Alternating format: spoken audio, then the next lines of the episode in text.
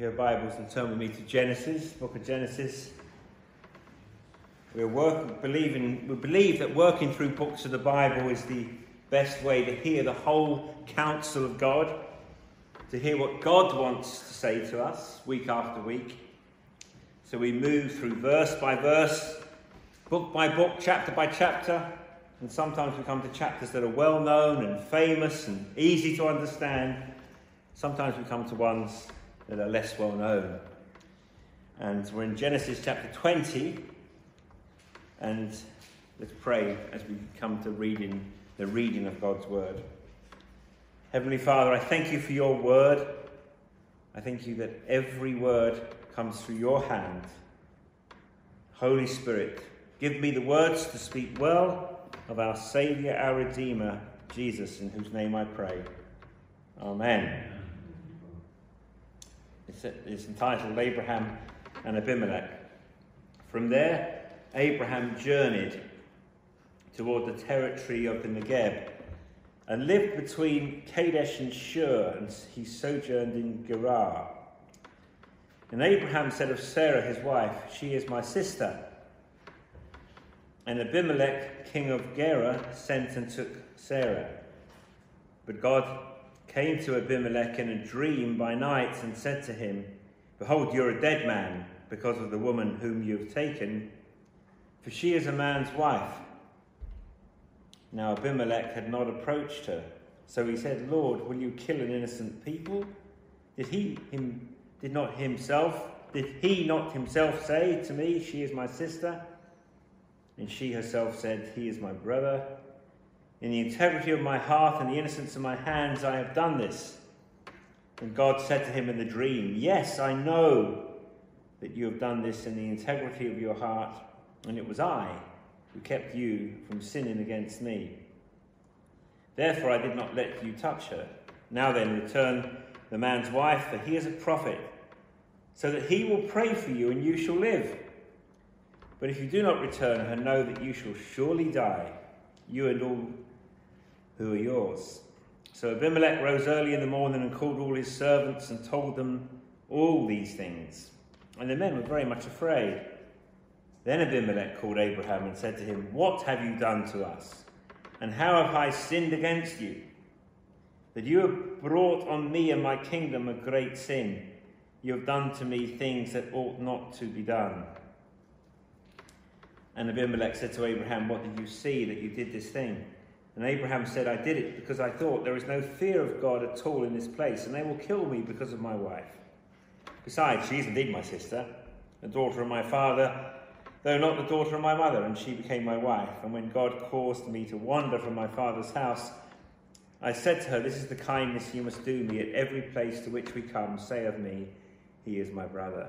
Then Abimelech took sheep and oxen and male servants and female servants and gave them to Abraham and returned Sarah his wife to him. And Abimelech said, Behold, my land is before you. Dwell where it pleases you. To Sarah he said, Behold, I've given your brother a thousand pieces of silver. It is a sign of your innocence in the eyes of all who are with you, and before everyone you are vindicated. Then Abraham prayed to God. And God healed Abimelech, and also healed his wife and female slaves, so that they bore children. For the Lord had closed all the wombs in the house of Abimelech because of Sarah, Abraham's wife. And may the Lord bless the reading of his holy and inerrant word. And I thought I was out of the woods when I finished Genesis 19.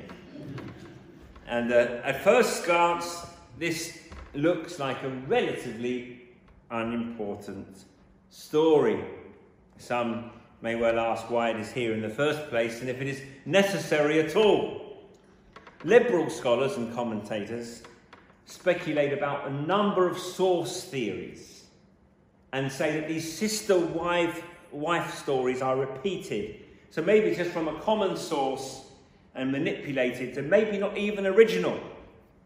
Because in Genesis 12 there was one. Coming up with Isaac, there's going to be a third. Passing off your wife as your sister story. And they proceed along similar lines. The patriarch is afraid, so he concocts a plan of deception. He tells a lie or a half truth to deceive the foreign king. This leads always to his wife being taken, near disaster, but at the end, he receives phenomenal blessing and he escapes, which is what we saw in Genesis 12 when Abraham and Sarah were traveling because of the famine to Egypt. So you could be forgiven for coming to Genesis 20 and saying, Can't you skip it? Can't you just get on with the rest of the story? But we need to slow down and pay attention to the detail to see what God has to say to us. Because in this story, almost all the major themes of Genesis are here. We see here the fickleness and the failures of God's people. Great Abraham, who's had wonderful moments of spiritual triumph, we see again at his worst, which is very much like us if we were honest. And we see the indescript- indescriptibility of God's promise. Because the result of this story is that God's promise to Abraham to bless him often is not because of Abraham, but blessing in spite of Abraham in order that his promise comes true. And we see here again the promise Abraham will be a blessing and a curse to the nations. When you treat Abraham poorly, bad things happen. When you treat him well, good things happen. And we see God, the sovereign one, who opens and closes the womb. So we see all of these themes as we work through Genesis 21 to 18. So the outline is simple four point sermon. Number one, there's a problem. Number two, there's a conversation between God and Abimelech. Number three, there's a conversation between Abraham and Abimelech. And number four, there is a resolution. So let's look at the problem, first of all, verses 1 and 2. Abraham journeyed, presumably from where he had been in Mamre, and he moved south to the territory of the Negev. It simply means south. So he's going south to the desert towards the Sinai Peninsula. And Abraham comes to the Philistine city of Gerar, and he is still a sojourner. He's been promised the land that he's travelling in, but at this point he is still a sojourner in it. He has not inherited it. And similar to Genesis 12, when Abraham and Sarai flee to Egypt during the famine, here it is a different event, and as we just read, this is a pattern with Abraham. This was a strategy when Abraham set out from Ur of the Chaldees. Apparently, this was a common predicament, especially for rich and famous men like Abraham. This happens in any culture. You have some things that the culture get really right, some things it gets really wrong, and you can never just say it is only one or the other. So, for example, we see in the ancient Near East, they held marriage in high regard. For she is a man's wife. Committing adultery was a sin. The pagan king sees, What have I done? Marriage is sacred. I do not commit adultery. Adultery, no. Murder, eh. So we can kill him, but I just can't take his wife. So that's why they concoct the plan, the sister wife story.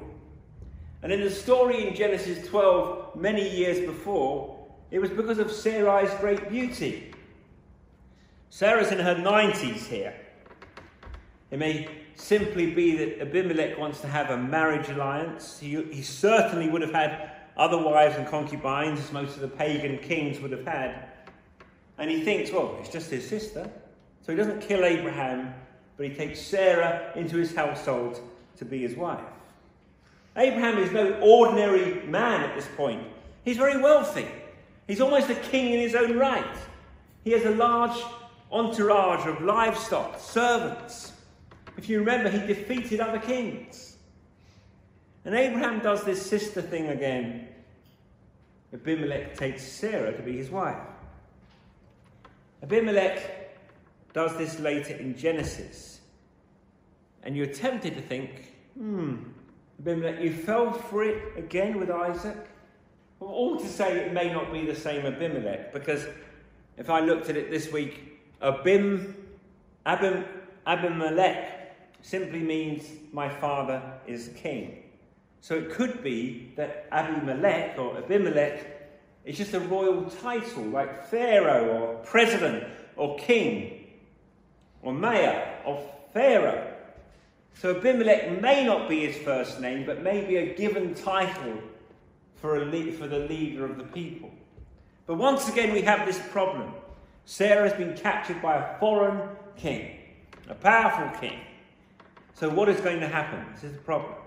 That's the problem. So, then we move to the second point the first conversation, verses 3 through 7, between God and Abimelech. And immediately, God appears to Abimelech in a dream. It's not the kind of dream you would want to have, to be honest with you, because the first words that God says, Behold, you're a dead man. I think I would have woke screaming. That's scary. It's, but it's like God announcing to the Ninevites, 40 days and you'll be destroyed. So, the, because there is a number of parallels here between the story with Jonah and the Ninevites. Because Jonah comes to the Ninevites and just says, God's message 40 days and you'll be destroyed. But implicit in the announcement of judgment is always the opportunity to repent, to turn, to be forgiven, to have an expression of God's grace. Abimelech here asserts his innocence, and God affirms he's innocent, but he still has to do the right thing by returning Sarah to Abraham. And I find this it's the time, you know, I, I can quite understand this, but it's there, providing Abraham with a gift to right the wrong. And this is what comes at the end. If you remember twice in our studies, I think it's twice, maybe even three times in the studies of Genesis, I introduced this literary technique called a chiasm. You remember that? And it's named after the Greek letter we would write like an X. And if you picture an X, you've got a funnel going down, a funnel going away, and X marks the spot. It's called chiasm. Some people preach only sermons looking for the chiastic structure. I'm not that intelligent, but I can say it. But it is a literary technique where you have the part of the story at the top, the part of the story at the bottom, and then they come and meet in the middle. And the first half is reflected as a mirror, so that's why the X in reverse order in the second half as a chiasm. The point is to see what is in the middle. You could say, I walked my dog by the lake, by the lake my canine roamed. Canine roamed. I get mixed up with canine and KN, so I have to be careful. But and in the middle, and that's a chiasm. So it's very simple. So it starts in verse 3 Behold, you are a dead man. You can call that A, if you like, in the funnel going down you go to the end of the speech and you say, see the same thing coming out, which let's call it A2. Verse 7 For he is a prophet, so he will pray for you, and you will, shall live. And the conversation begins Behold, you are dead. It ends, Here is how you can live. So let's go to B. That's A. If you go to B, go to verse 3. B, it says, Because of the woman you have taken. So you took a woman, now go down to verse 7. But if you do not return her, know that you shall surely die. You took the woman, now the backside of the story, return the woman. So that's B2. B is you took the woman, B2, return the woman. Go up to verse 4 to see C.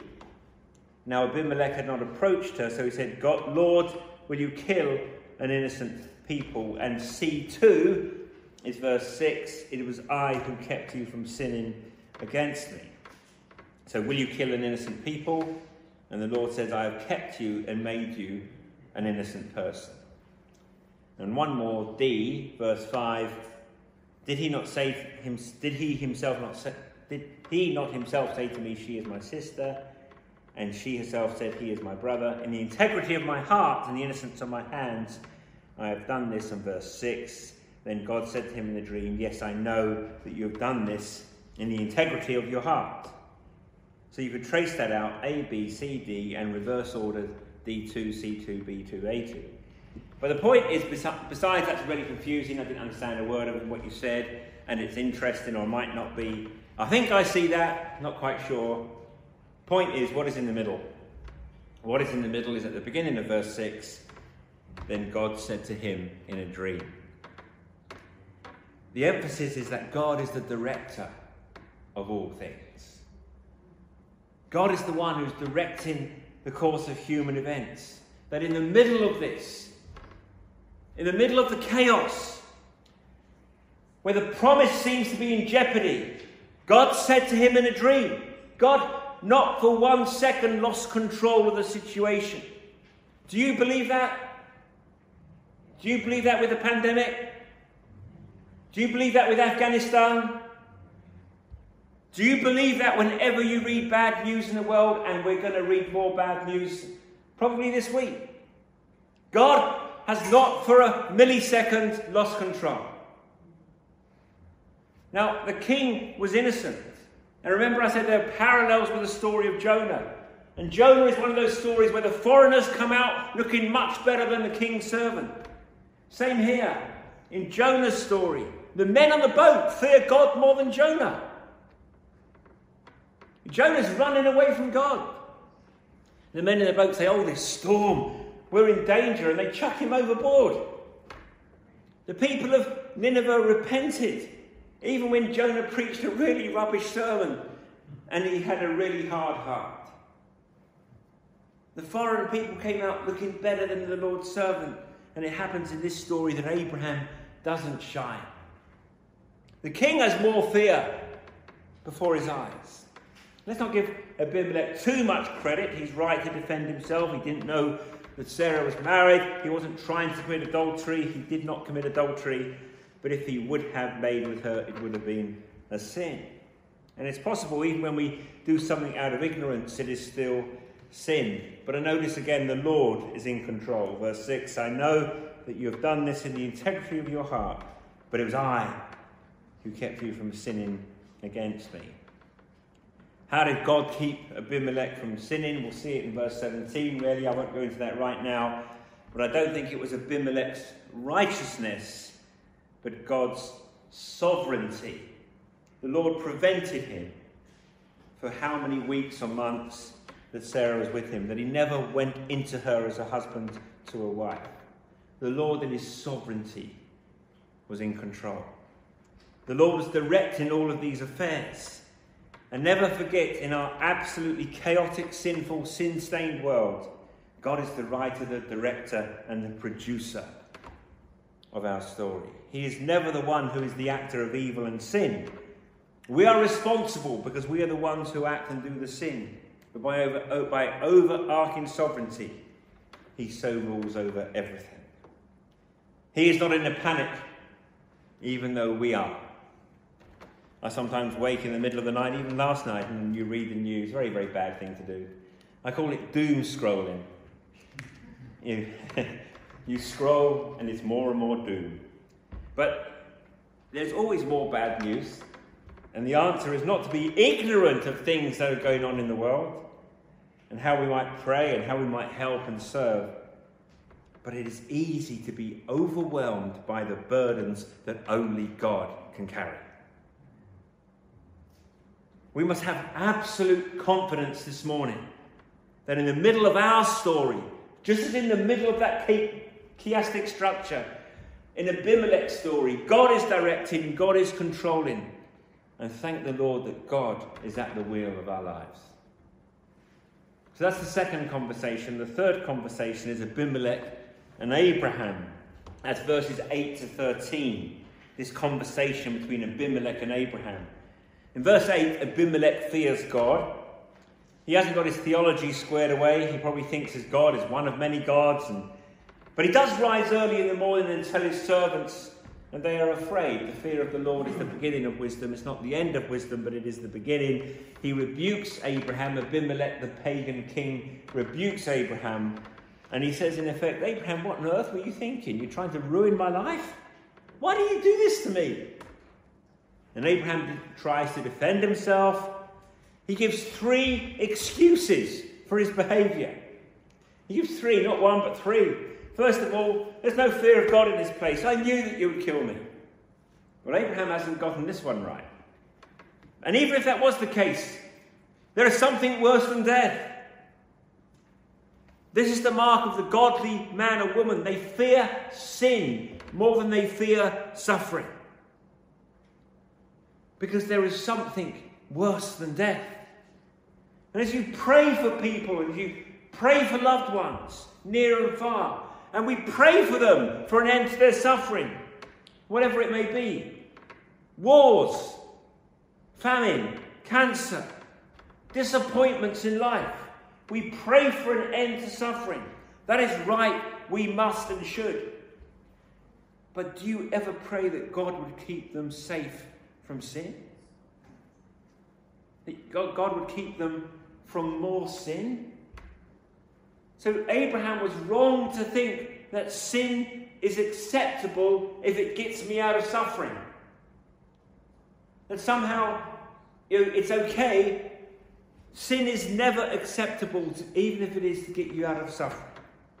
And Abraham was wrong that there was no fear of God in this place. There was a great deal of fear of God. And part of what we're seeing is this comes after Genesis 19. Sodom is destroyed. Not every pagan city was as bad as Sodom. Not every pagan king is like the king of Sodom. So here we have one by common, God's common grace who has a basic respect for God insofar as he understands God. Abraham's first excuse isn't a good one. The second excuse is technically she's my sister. She was a half sister. Now, later in the Mosaic law, marrying your half sister is going to be outlawed.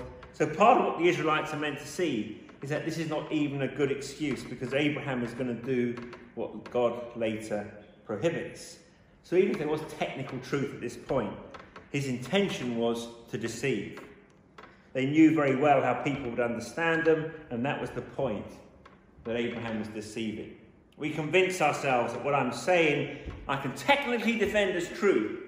When the intention is to deceive, we ought to know better. So the second is not a good excuse. The third excuse God made me a wanderer, verse 13, so I had to take precautions. And this was the plan all along. If you love me, Sarah, you'll share in this with me. Whether she was happy to go along with it or not, I tend to think not. Abraham has made her to be a pawn in his own ambitions. Let's take stock of what Abraham has said in his defense. He talked about the supposed impiety of the Philistines, he talked about Sarah's technical relationship to him, and he talks about God making him a wanderer. Abraham says that everything is not my fault. It's kind of your fault, actually.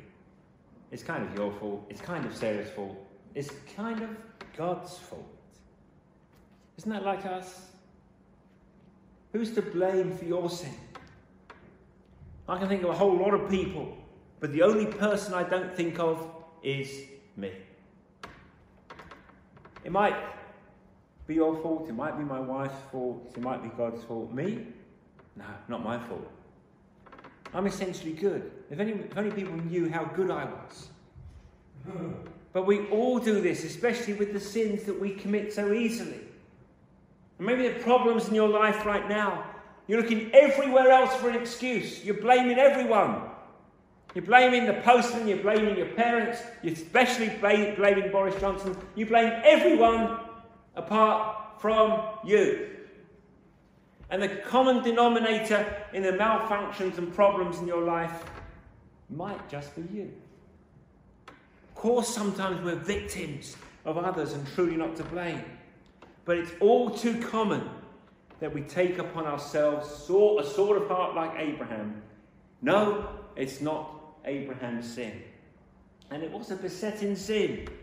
A besetting sin, which is an older word, but it's a good word because it's a word that means that sin, sins that are so easy, we kind of just fall into them and we run after them over and over again.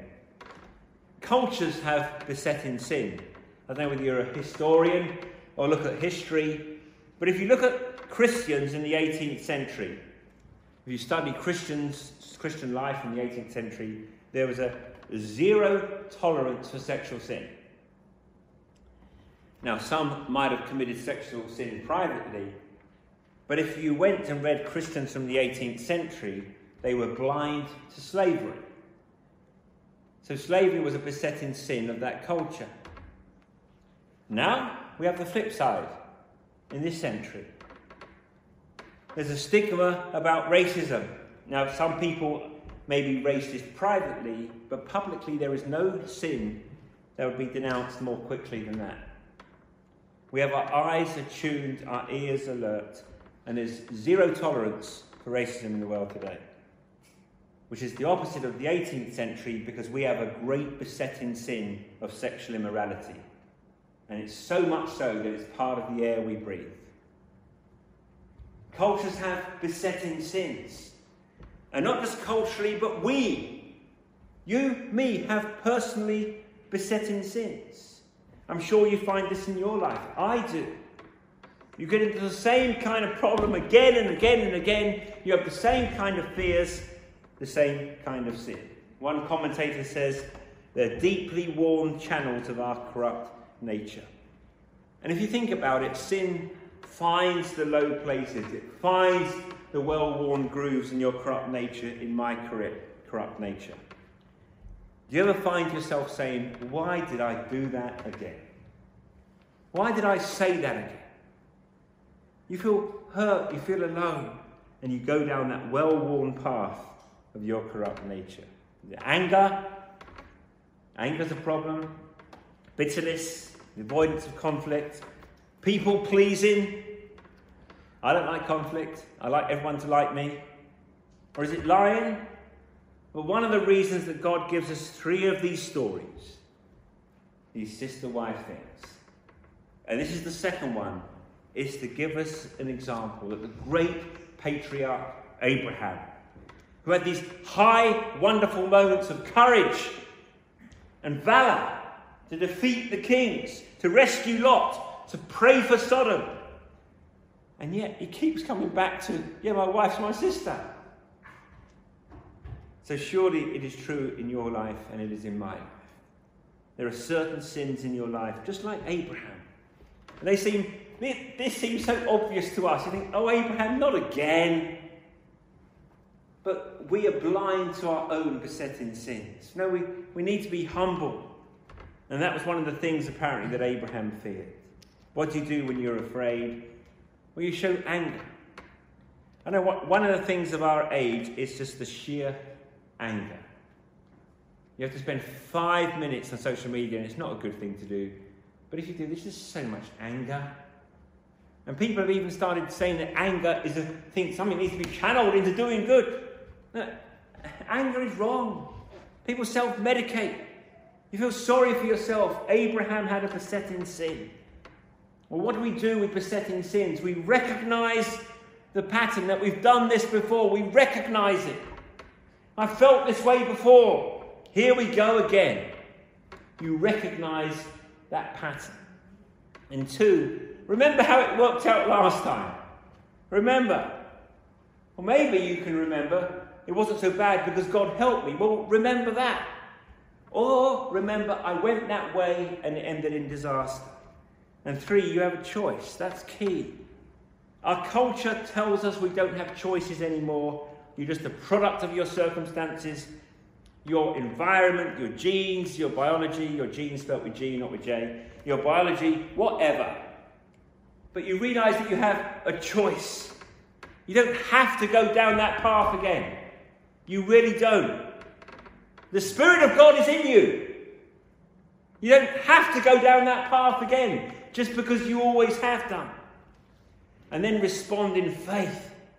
Where necessary, repent and cry, God, help me.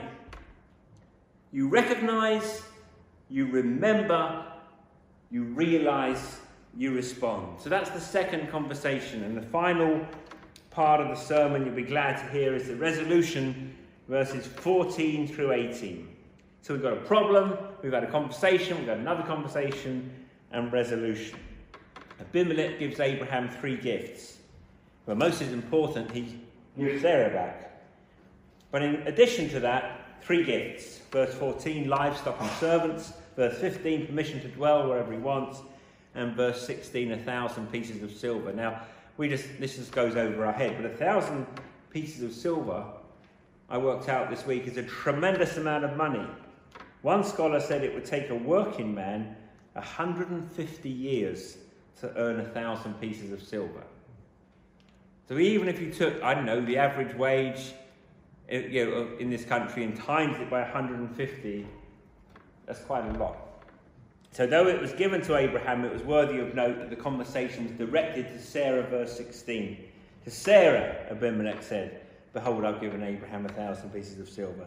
It is a sign of your innocence in the eyes of all who are with you, and before everyone you have vindicated. We'll see in a moment why this is so important in the story of Genesis. But what we see clearly is the immutability, the indestructibility of God's promise. And when Abimelech did wrong by Abraham, even when by accident, it meant cursing, just like God had said, Everyone who curses you, Abraham, I will curse. And even by accident, when Abimelech did the wrong thing by taking Sarah to be his wife, curses befell Abimelech and his whole house. And when Abimelech did right by Abraham, giving Abraham more than he deserved, it was a reversal of all that had gone wrong. Whoever curses you, Abraham, I will curse. Whoever blesses you, I will bless. He restores to them, he heals them. And we see here too that Abraham, whose name is Father of many nations, is an instrument of blessing to the nations. Not only that they bless Abraham, they receive blessing, but now through the prayers of Abraham. He interceded for Sodom, he now prays for Abimelech.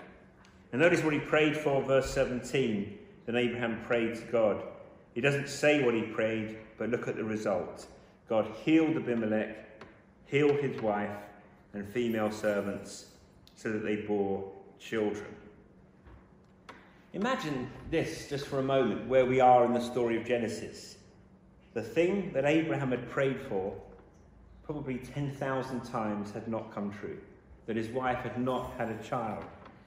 How many times do you think that Abraham prayed to God, God, give us a child? At this point, God had not given a child. The thing that he prayed for a thousand times to no avail. Now God answers it for these pagan people. God moves in mysterious ways, his wonders to perform. We don't understand why he answers some prayers but not others. But the timing here is significant. There's no coincidence at all that this story about the miraculous opening of the womb is right before the birth of Isaac. And part of what we see clearly here is Abimelech did not lie with Sarah, didn't lay a hand on her, did nothing with Sarah. Because Sarah, for the first time, will have a baby, and Moses, inspired by God, wants to make sure everyone knows that this is not Abimelech's child. And the gift of a thousand pieces of silver in verse 16 is a sign of her innocence in the eyes of all. It was a public declaration of vindication of her purity, and everyone was to see that. And God knew they needed to see it because of what he was going to do for Sarah. Maybe Abraham would have thought. Maybe God wanted him to think. I prayed for Abimelech.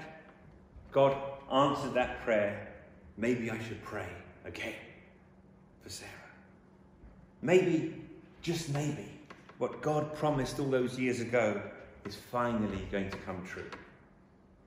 So think about this in closing. One of the things that chapter 20 does, it is a prelude to the promise. God keeps Abimelech from implanting Sarah.